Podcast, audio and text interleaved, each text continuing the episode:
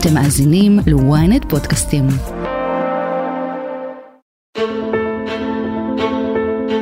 South Africa has taken a bold step by initiating legal action against Israel at the United Nations International Court of Justice, ICJ. העתירה של דרום אפריקה לבית הדין הבינלאומי לצדק, ה-ICJ בהאג, מאשימה את ישראל בביצוע רצח עם, ג'נוסייד, נגד הפלסטינים במסגרת הלחימה בעזה, כשהדיון הראשון צפוי להתקיים כבר השבוע. השופט שנבחר מטעם ישראל הוא המשפטן הבכיר, נשיא בית המשפט העליון לשעבר, ומי שעמד במוקד המחלוקת בעת המאבק סביב המהפכה המשפטית, אהרון ברק. מדוע דווקא דרום אפריקה הגישה את התביעה? האם ישראל מחויבת להתייצב לדיון? ומהן הסכנות בהחלטות של הטריבונל הזה? אני שרון קידון, וזאת הכותרת. עורך דין יובל קפלינסקי ממשרד עורכי הדין גדעון פישר ושות', לשעבר מנהל המחלקה הבינלאומית בפרקליטות המדינה. מה החשיבות של בית הדין הבינלאומי בהאג, ה-ICJ, מבחינה היסטורית? ה-ICJ הוא בית הדין הבינלאומי בעצם הראשון. הכינוי שלו, לא פלא, הוא בית הדין העולמי, World Court. הוא הוקם למעשה פורמלית ב-1948 אחרי מלחמת העולם השנייה. אבל מעשית כבר לפני כמאה שנים. היה כבר בית משפט, אה, בית דין בינלאומי שדן בסכסוכים בין מדינות, ואחרי שהקימו את האו"ם, אחרי מלחמת העולם השנייה, האו"ם הקים את בית הדין הבינלאומי לצדק, ובית הדין הזה דן בסכסוכים בין מדינות, הוא לא דן באנשים ספציפיים, אבל אה, יש לו כבוד, הוא בית הדין העולמי. שכשמדינות, כמו שבית משפט של מדינה מתעסק עם אנשים, אז בית המשפט של העולם מתעסק עם מדינות. אז מהן המטרות שלו? בשגרה הוא דן בכל סכסוך, סכסוכים גם לא תקשורתיים. יפן ואוסטרליה רבו על איזושהי פעילות שעשתה יפן בשטח מסוים, והייתה אמנה שקבעה שיפן רשאית לפעול אך ורק לצורך, לצרכים מדעיים. לא שמענו על הסכסוך הזה, לא קראנו עליו, זה לא, אבל פנתה אוסטרליה לבית הדין ואמרה, יפן מפרה את האמנה בינינו. טענה יפן זה לצרכים מדעיים. אמרה לבית הדין, בואו נתייעץ עם מומחים. המומחים שכנעו את בית הדין שהצורך של הפעילות איננו מדעי, ויפן הפסידה לאוסטרליה. זה דוגמה. כמו שאזרחים הולכים לבית משפט אפילו לתביעות קטנות, מדינות יכולות ללכת לבית הדין. הסמכות של בית הדין היא לא אוטומטית. מדינות צריכות להסכים שבית הדין תהיה לו סמכות עליהם. במקרה הזה יש מדינות, יש מדינות שכתבו מראש, 70 ומשהו מדינות, שהודיעו לבית הדין, דע לך בית הדין, אנחנו סומכות עליך, מראש, בלי קשר לסכסוך קונקרטי. אנחנו מוכנות להישפט בבית הדין כתובעת, כנתבעת, כיוזמת הליך, כמי שנגררת להליך. אנחנו מכירים בסמכותך. המדינות האלה באמת תהיינה מחויבות בכל סכסוך ובאשר הוא. אם זה סכסוך כספי, סכסוך טריטוריאלי, סכסוך סביב לוחמה. הן תהיינה חייבות להתייצב בפני בית הדין, כי הן הכירו בסמכות שלו. ישראל היא אחת מהן? ישראל אה, לא אחת מהן. אה, ישראל אה, לא אמרה לבית הדין אני מתייצבת לכל דבר. אבל בכל זאת במקרה הספציפי הזה, בגלל שזה ג'נוסייד, אז ישראל בערוץ אחר כן נכנסה והכפיפה את עצמה לבית הדין. כלומר, במקרה הנקודתי הזה של רצח עם, ג'נוסייד, שם ישראל כן אה, משתתפת, כן חברה. כן, כן, למה? כי ישראל הצטרפה לאמנה בעניין השמדת עם, יש לה שם יותר ארוך, אבל אנחנו נקרא לזה האמנה בעניין השמדת עם. והאמנה הזאת, כמנהגן של אמנות, גם קובעת איפה יתבררו מחלוקות וסכסוכים. ובאמנה הזאת כתוב, כל מחלוקת בעניין האמנה הזאת, היישום שלה, יתברר בבית הדין הבינלאומי לצדק. אז ממילא ישראל חתמה על סוג של תניית שיפוט, שמוסרת את הסכסוך שישראל תהיה צד לו לבית הדין. אני מניח, עכשיו כבר לא במישור המשפטי, אלא במישור ההיסטורי, שאי שם, שהמדינה הייתה מאוד צעירה, כשישראל בחפץ לב אמרה, אני מצטרפת לאמנה ואני מוכנה אה, גם להכיר בסמכות בית הדין בכל עניין שיהיה קשור, אני בטוח שלא דמיינו בחלומותיהם הגרועים שיום יבוא וישראל תהיה מהצד הלא נכון של האמנה הזו. מדוע ישראל לא הכירה בסמכות של בית הדין הבינלאומי לצדק בהאג בעניינים אחרים? 74 מדינות האלה אומרות, אה, בעצם אומרות, אנחנו קונים את הדיל הזה, אנחנו חברות במועדון, זה נותן לנו כרטיס להגיש תביעות, אבל זה גם נותן לנו סיכון להיות נתבעות. אז ישראל אומרת, אני לא רוצה שבכל דבר קטן יתבעו אותי, אני מניח שזה השיקול. בעניין השמדת עם היא מחויבת. איך זה עובד מבחינת התהליך המשפטי? אז כאן זה שונה מאוד ממה שאנחנו מכירים, שאומרים תמיד האג, האג, האג, לרוב מתכוונים, בהקשר של מלחמות, לרוב מתכוונים לבית הדין האחר, ה-ICC. הפלילי. הפלילי, זה בית הדין הפלילי הבינלאומי. ושם זה יותר דומה למה שאנחנו מכירים כהליך פלילי, רק תהפכי את זה לבינלאומי. יש חקירה, החקירה מניבה ממצאים, ולפי הממצאים בית הדין מקיים הליך. והוא יכול גם להוציא צווי מעצר, ויכול לגזור דין, ולאנשים ישבו בכלא, זה הרבה יותר פלילי במובן. ופרסונלי. כן. כאן זה בכלל לא משפט פלילי, זה גם לא המשפט המוכר לנו. בית הדין הזה הוא קוקטייל של שופטים מכל, מכל מיני שיטות בעולם. רוב השופטים הם ממסורת משפטית שאיננה המשפט שלנו, לא המשפט האנגלו-אמריקאי שאותה אנחנו מכירים. רוב השופטים הם ממסורת של המשפט האירופאי, הקונטיננטלי. במשפט הזה ההליכים מתנהלים בצורה אחרת לגמרי. תן לי דוגמה לשוני בין אה, מערכת המשפט שאנחנו מכירים לבין המשפט הקונטיננטלי, כפי שאתה מציין. כמעט לא נשמעים עדים במשפט הזה. קודם כל, בהליך הקרוב, אולי נדבר עליו בהמשך ספציפית, זה לא המשפט. אנשים חושבים, דרום אפריקה הגישה עתירה נגד ישראל, אה, אומרת, ישראל עושה אה, פשע השמדת עם, יום חמישי ויום שישי יהיו שני ימים של דיונים, ויהיה פסק דין, אשמה או זכאית, חייבת או לא חייבת, זה לא מה שקורה. כרגע יש הליך, יש הליך גדול, ארוך, שיימשך שנים, אבל מה שקורה ביומיים זה האם יש הצדקה להוציא צווים זמניים, דחופים, בגלל שהמלחמה נמשכת, אומרת דרום אפריקה, את ההכרעה הסופית, האם ישראל ביצעה או לא ביצעה ג'נוסייד, מבצעת או לא מבצעת ג'נוסייד, אני מבינה שזה ייקח לכם עשרות שנים, שנים, אולי עשרות שנים להכריע. אבל כבר על סמך מה שאני מראה לכם עכשיו, תתכנסו יום-יומיים ותגיעו למסקנה שדחוף להוציא עכשיו צווים שיפסיקו את מה שאולי מתפתח לג'נוסייד. כלומר, זה צפוי בימים זה הקרובים. זה צפוי בחמישי, עד כמה זה אירוע משמעותי? אנחנו מבינים שהאירוע של קביעה אה, בנושא ג'נוסייד, רצח עם, זה משהו כן, שייקח שנים. כן. אבל עד כמה צווים כאלה, אה, שאולי יוצאו בימים הקרובים, הם אירוע משמעותי עבור ישראל? האירוע הזה הוא אירוע עולמי, וכל העולם מסתכל. ולכן יש חשיבות לתוצאה המדויקת המשפטית, אבל גם יש חשיבות לאירוע הפומבי. לכן ניצחון לא יהיה פה, כי העולם מסתכל על איך ישראל נראית, ומה ישראל אומרת, ומה אומרים על ישראל, והאם זה נכון. ולכן בואי נדמיין את התרחיש האופטימלי מבחינת ישראל, שבו היא מנצחת, אני עושה עכשיו מרכאות כאלה, עם שתי אצבעות בכל יד. ישראל מנצחת. מה זה מנצחת? בית הדין, נניח, ברוב דעות, יחליט שמה שקורה לא מתקרב לג'נוסייד, ולכן הוא נמנע מלהוציא צווים. זה לא ניצחון. אתה לא מסתובב בעולם ואומר, תכבדו אותי, אני מדינה שכשאני נלחמת וגורמת למותם של עשרות אלפי אנשים לא חמושים, וכשמונת אלפים ילדים, והורסת מאות אלפי בתים ומבני ציבור, הנה בית הדין נתן לי תעודת יושר שזה לא ג'נוסייד, זה לא כבוד גדול. וזה המקסימום שנקבל פה. לא יהיה פה פסק דין שאומר שמה שדרום אפריקה כתבה זה שטויות. לא יהיה פה פסק דין שאומר מה שדרום אפריקה כתבה זה עלילת דם, כמו שמנסה משרד החוץ בהודעת הדוברות שלו אה, לשכנע. אפילו לא ייקבע פה, כמו שאמר דובר המטה לביטחון לאומי האמריקאי, שזה baseless, חסר בסיס. הדברים שכתובים שם הם דברים שישראל לא כופרת בהם, מבחינה עובדתית.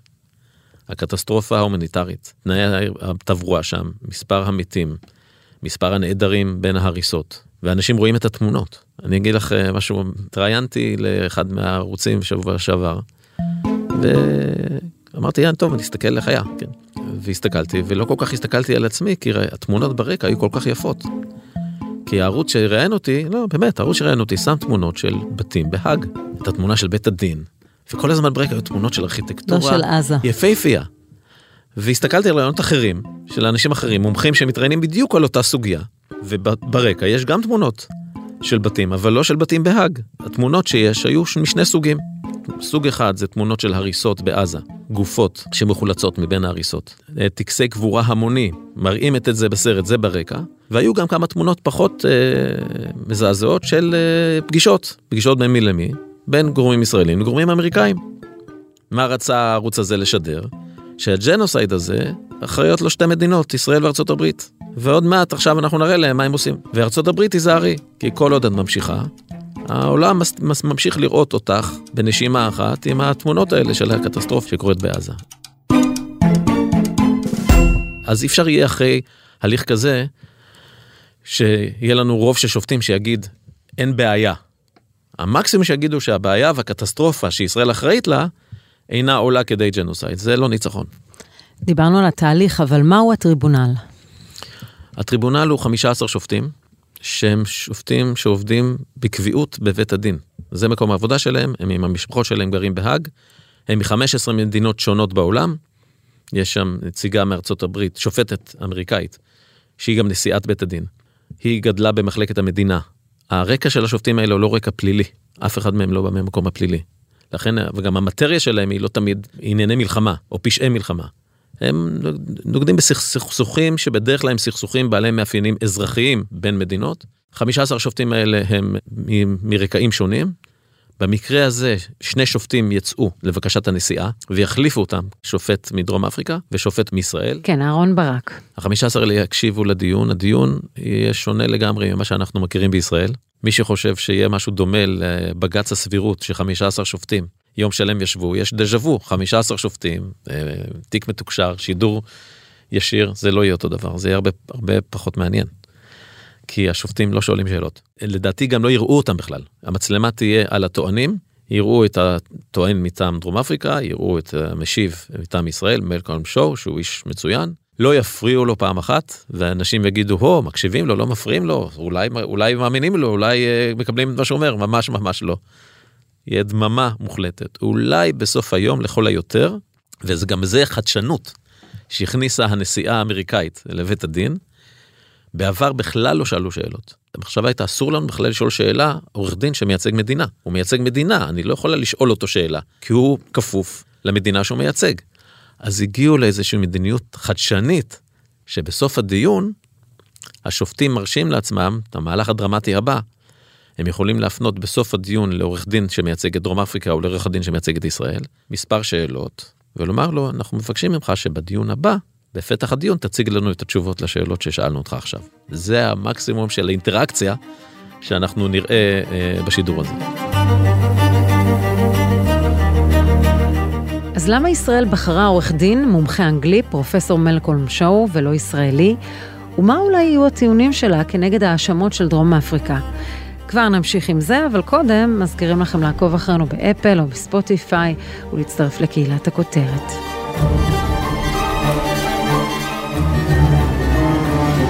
The South African government's decision to pursue legal action against Israel is notable, given its historical experience with apartheid and the global community's sensitivity to issues of injustice. מאיזה תוקף דרום אפריקה, דווקא דרום אפריקה פונה לבית המשפט? כל מדינה יכולה להיות uh, מתלוננת במרכאות, או עותרת. היא לא צריכה להיות מדינה שנפגעת. ולכן uh, אין, אין עם זה בעיה משפטית עם העובדה שדרום אפריקה פנתה. מבחינה פוליטית, יש פה אירוע די דרמטי. כי מה משדרת דרום אפריקה לעולם? דרום אפריקה אומרת, זוכרים את שנות האפרטהייד? שבו אנחנו היינו מצורעים בכל העולם? אז אנחנו ניקינו את עצמנו. אנחנו הפכנו ממדינת אפרטהייד למדינה שוויונית. ואנחנו ראש הכוח שיעקור מהעולם את הגידול ה... הממאיר האחרון שנשאר בו במחלת האפרטהייד הזאת. אנחנו ניקינו את עצמנו, אבל העולם עדיין לא נקי. כך הם רואים את עצמם. וזו מציאות נוראית מבחינת ישראל.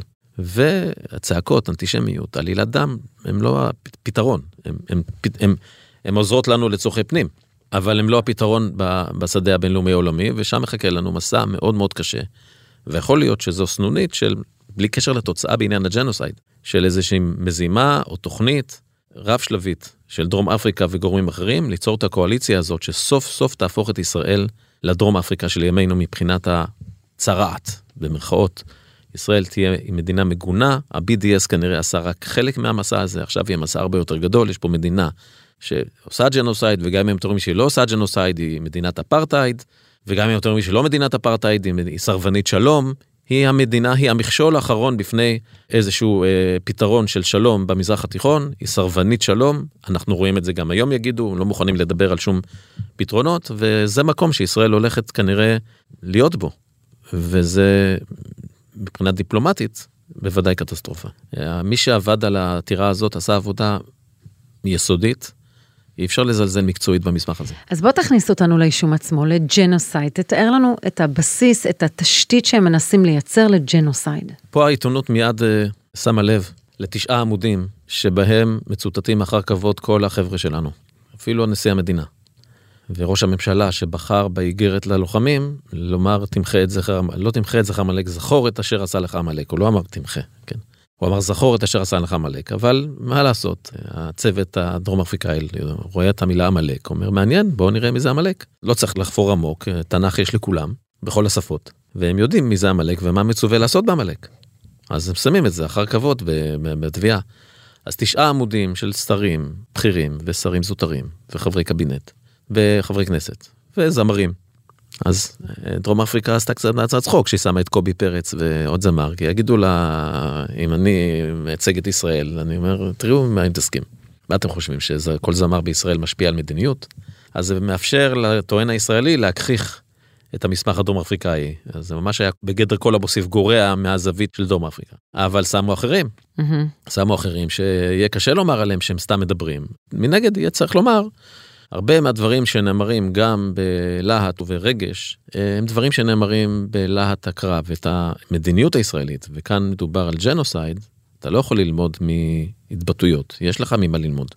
מה שחסר אבל יהיה לטוען מצד ישראל זה ציטוטים שכנגד כלומר, הוא היה רוצה לומר, למה אתם מביאים רק את הציטוטים האלה? הנה יש ים של ציטוטים, שבהם שרים בממשלה, קצינים בכירים, מביעים את החוסר שביעות רצון שלהם מהתוצאות הקשות בעזה. ומשננים שוב ושוב את העובדה שישראל לא מכוונת לאוכלוסייה אזרחית ולא מעוניינת בפגיעה באוכלוסייה אזרחית. אלא מה? ההתבטאויות האלה לא נאמרות כל כך הרבה, כי הן לא פופולריות באווירה הישראלית של היום. איזו תשתית חוץ מאותם ציטוטים יש, אה, מניחים הדרום אפריקאים? אז אמרתי, זה, זה מתחיל בעמוד 58, אז יש הרבה טקסט לפני זה. ושם יש פריסה של הנתונים. אה, מספר הרוגים, שהוא למעלה מ-20 אלף. מספר נעדרים, שזה קרוב ל-10 אלפים. והנעדרים, ההנחה היא שהם מתים מתחת להריסות. אז יש מספרית כ-30 אלף הרוגים. יש מעל 8,000 ילדים. וכיוון שהמסמך הזה נכתב בסוף דצמבר, אז עד הדיון אני מניח שהטוען מטעם דרום אפריקה יעדכן את בית הדין על המספרים העדכניים. הוא לא יעשה את זה רק בגלל שחובתו המשפטית זה לדייק בנתונים, הוא יעשה את זה כדי גם להמחיש לבית הדין, לזכור את אופי ההליך, זה צעדים זמניים, שכל יום שעובר, הקטסטרופה נמשכת, וכמה הכרחי לעצור את ישראל מיד ולהוציא את הצווים. אבל השאלה אם גם המספרים שאתה מדבר עליהם, הם עדיין מוגדרים תחת מה שנקרא רצח עם, השמדת עם. אנחנו הרי לוקחים את זה ממה שאנחנו זוכרים בהיסטוריה שלנו, השואה. אפשר בכלל להשוות את זה? אני אזכיר שאני... אה, הצטרפתי לחתימה על איזשהו מנשר אה, עם הרבה משפטנים בשבוע הראשון של האירועים, ממש אחרי השבעה באוקטובר, שטוען שחמאס ביצע השמדת עם בעוטף עזה. עכשיו, אנשים אומרים, סליחה, מה השמדת עם? הוא לא, הוא לא רק שישה מיליון יהודים, הוא גם לא, לא היה מחנות מוות, לא היה מה שאנחנו מכירים. כי כשאנחנו חושבים על ג'נוסייד, יש לנו דוגמה אחת. אבל כשמסתכלים על האמנה בעניין ג'נוסייד, וגם על החוק שישראל חוקקה, שהוא מילה במילה תרגום של הגדרה של אמנה, לא צריך להשמיד עם באמת כדי להיות אשם בפשע שנקרא השמדת עם. מה שצריך לעשות זה לעשות איזשהו הרג שיטתי ומכוון של קבוצה מסוימת. ולכן, מה שחמאס עשה ב-7 באוקטובר, זה הרג שיטתי ומכוון של יהודים ושל ישראלים. והיהודים וישראלים מוגדרים כקבוצה, ולכן זה היה השמדת עם. וטוענת עכשיו דרום אפריקה שהפלסטינאים מוגדרים ומוכרים כקבוצה, ומה שישראל עושה, ממניעים של ישראל, זה באופן שיטתי לגרום לפגיעה באוכלוסייה הזאת ובתשתית שלה ובמבנים שלה ובחיים שלה ובבריאות שלה. וזה כן יכול לענות, אם זה מכוון ושיטתי, להגדרה של השמדת עם. ישראל צריכה להראות שזה לא משהו מכוון ושיטתי, אלא להפך, משהו לא רצוי, אבל שאין מנוס ממנו בגלל המלחמה הקשה שיש. ובנוסף, תנסה במידה מסוימת גם להפיל את האשמה על כך, על החמאס, שמשתמש באוכלוסייה האזרחית כמגן אנושי, וזה שהוא מתעקש להשאיר את האוכלוסייה המעורבבת עם המחבלים ועם הלוחמים, זה מקשה מאוד על ישראל לעשות את ההבחנה בין אזרחים לבין חמושים, ולכן התוצאות הנוראיות. מה הסכנה בהחלטה בימים הקרובים, נניח, של צו הפסקת אש או משהו מהסוג הזה? אם יצאו צווים, צריך יהיה לראות איך הם מנוסחים. אם הם מנוסחים באופן ארטילאי, הצווים בעניין בוסניה בשנות ה-90 היו מאוד מעורפלים. It was the worst mass killing in Europe since World War II. Twelve years later, the UN's highest court ruled that genocide had been committed in the town of Srebrenica. הבקשה הייתה, היה לזה עשרות סעיפים, לחדול מזה, לחדול מזה, לחדול מזה, לחדול מזה. מה שניתן על ידי בית הדין, שהכיר בחשש לג'נוסייד, היה צווים שמורים לסרביה לחדול מפעולות שיכולות להוות ג'נוסייד. אם תהיה פעול, החלטה בסגנון הזה, ברמת הקונקרטיות הזאת, אז זה יכול להיות שישראל, זה יהיה מאוד לא נעים לשמוע, כי משתמע מזה שמה שישראל עושה עולה כדי ג'נוסייד, אבל ישראל תוכל להגיד, אנחנו ממילא כבר חודשים לא מתקרבים לזה, אז אם אתה אומר לחדול, אנחנו ממשיכים, נמשיך אכן למלא את הצו, אני לא חוזה את זה, אני מקווה שכך יגיבו. איך ישראל תגיב על צו כזה? זה מעניין. אנחנו רואים גורם ישראלי עולה באו"ם, על במת האו"ם, אתה לא יודע אם הוא מסתכל על השגרירים של העולם או מסתכל אחורה. אז פעם זה ציור כזה ופעם זה טלאי של השגריר וכל מיני דברים כאלה שאנחנו לא יודעים למי מסתכלים. אז אם ישראל במדיניות פנים, אז היא תגיד אנטישמיות, עלילת דם ומצפצפים עליכם. אבל אם היא תהיה אינטליגנטית ותגיד רגע, העמדה שלי זה שאני ממילא לא מבצעת השמדת דם, יש צווים שמורים לי, אני, יש לי ביקורת על הצו הזה ועל הצדקה, אבל אני מודע שאני in compliance אנחנו ממילא מבצעים את הצו הזה ואנחנו מתכוונים להמשיך לכבד אותו. אם יהיו צווים קונקרטיים, אז ישראל תצטרך אה, להתמודד עם החלטה לציית, אני מניח שהיא תחליט לא לציית. אחוזי הציות לצווים זמנים של בית הדין בהאג זה בערך 50-50, היסטורית. ואז תהיה לארה"ב בעיה. איך ארה"ב מתמודדת עם העובדה שישראל לא מצייתת לצווים של בית הדין.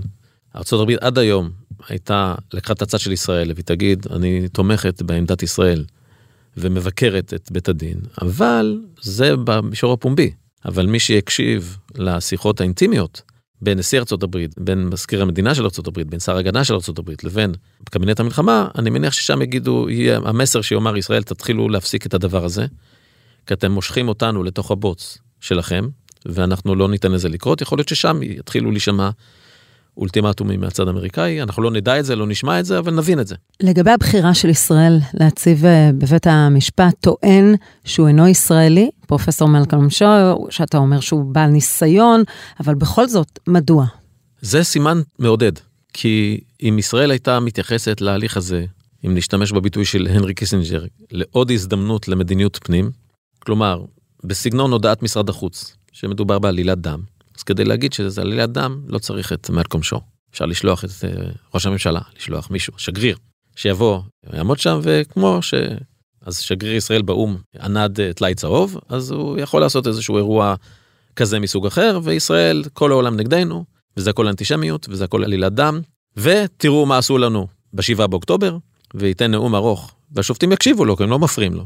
יתאר כל מה שקרה ב-7 באוקטובר בעוטף עזה, בשביל זה לא צריך את מלקום שור.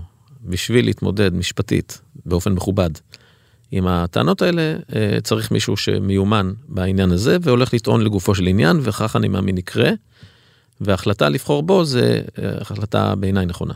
לסיכום, דיברנו על הסעדים הזמניים וצווים שיכולים לצאת, אבל בוא נדבר על הטווח הארוך, מה שאתה אומר שיכול לקחת שנים. מה הסכנה של ישראל בהחלטה כזו, היה ותהיה, של ה-ICJ, שישראל מבצעת רצח עם? זה בלי קשר לתוצאות האופרטיביות של זה.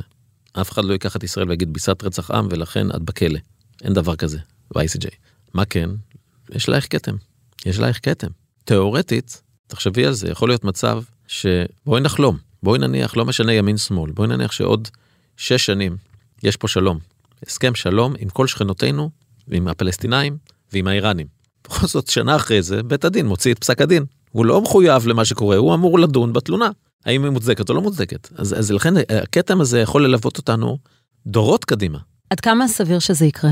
אני אגיד לך מה, מה קשה ולא קשה. אין כמעט אה, היסטוריה של העניין הזה. יש קביעה של בית הדין אה, הבינלאומי לצדק שבוצע ג'נוסייד בשנות ה-90, ושם נהרגו יותר, אה, כ-100 אלף איש, בהריגה מכוונת, ברוטלית. נקבע שזה ג'נוסייד, אבל סרביה נוקתה כמדינה מג'נוסייד, כי נקבע שהכוחות שביצעו את זה, הם לא היו כוחות סרבים רשמיים. סרביה רק הואשמה בכך שהיא לא מנעה.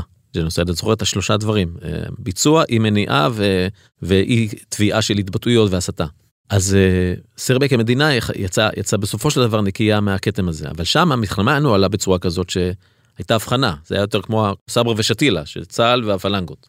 היום אין דבר כזה. מי שגורם לאירועים האלה, לתמונות האלה בעזה, זה חיל האוויר הישראלי, וארטילריה ישראלית, וחיל רגלים ישראלי.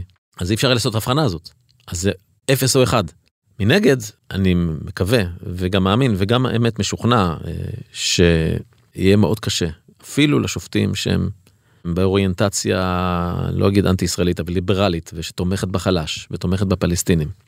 אני לא רואה שהם עושים כזאת, כזאת זילות של המונח ג'נוסייד. זה ממש ממש, אני עכשיו מדבר כ, כאיש העולם, לא כאיש ישראל. לא מזווית ישראלית, ולא מזווית של העלבון הישראלי, אלא מזווית באמת של כבוד למונח ג'נוסייד. כאילו יבוא מישהו ויגיד רבאק, זה ג'נוסייד. אתם הולכים ככה לעשות השטחה של המונח, אז נראה לי שפה אנחנו איכשהו נצא בשלום במרכאות. ICC זה עולם אחר, ועל זה אולי בשיחה אחרת. נכון. עורך דין יובל קפלינסקי, תודה רבה לך על השיחה. תודה רבה לך. ועד כאן הכותרת להפעם. אם עדיין לא נרשמתם לעקוב אחרינו באפל או בספוטיפיי, כדאי לכם. אתם מוזמנים לדרג אותנו או להגיב, אנחנו נשמח לקרוא. את הכותרת אפשר למצוא גם באתר ynet או באפליקציה בנייד או ברכב. אם הגעתם עד פה, אתם מוזמנים להאזין לפרק נוסף שלנו על המשך הלחימה בעזה. חפשו את הפרק השלב הבא במלחמה נגד חמאס עם נדב אייל. תחקיר הפקה ועריכה, גיא סלם ועדן דוידוב, סיוע טכני נדב ברכה, סאונד ומיקס עמרי זינגר. אני שרון קידון, שמרו על עצמכם.